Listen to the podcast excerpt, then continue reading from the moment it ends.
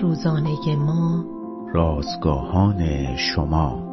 خدا طالب موفقیت نیست بلکه اطاعت. روز چهاردهم از شماره دوم نان روزانه ما.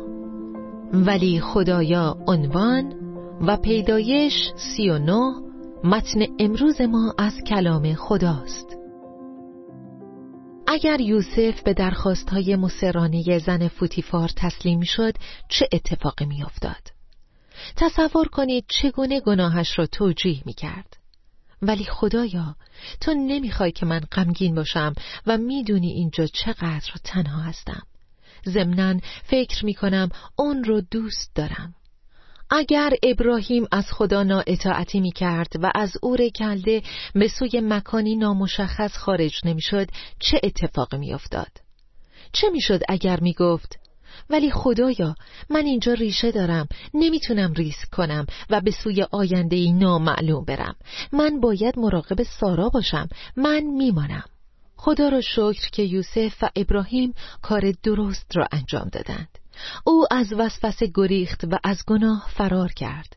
ابراهیم هم او را ترک کرد و با اطاعت سفر کرد. در زندگی ما با هر دوی این انتخاب ها مواجه می شویم بعضی اوقات وسوسه ها پیش روی ما می ایستند. وقتی این اتفاق میافتد می توانیم از آنها بگریزیم و پاداش الهی را دریافت کنیم و یا تسلیم شویم و عواقب وخیم آن را دریافت کنیم و سپس عذر و بهانه بتراشیم.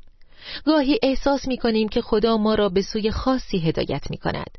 می توانیم انتخاب کنیم که او را متابعت نماییم و بر حکمت الهی او توکل کنیم یا عذر غیر موجهی بیاوریم و در نااطاعتی زندگی کنیم برکت زندگی در اطاعت بسیار نیکوتر از زندگی با عذر و بهانه و ناامیدی است بیایید طوری زندگی کنیم که تسلیم امیال خود نشویم تا بگوییم ولی خدایا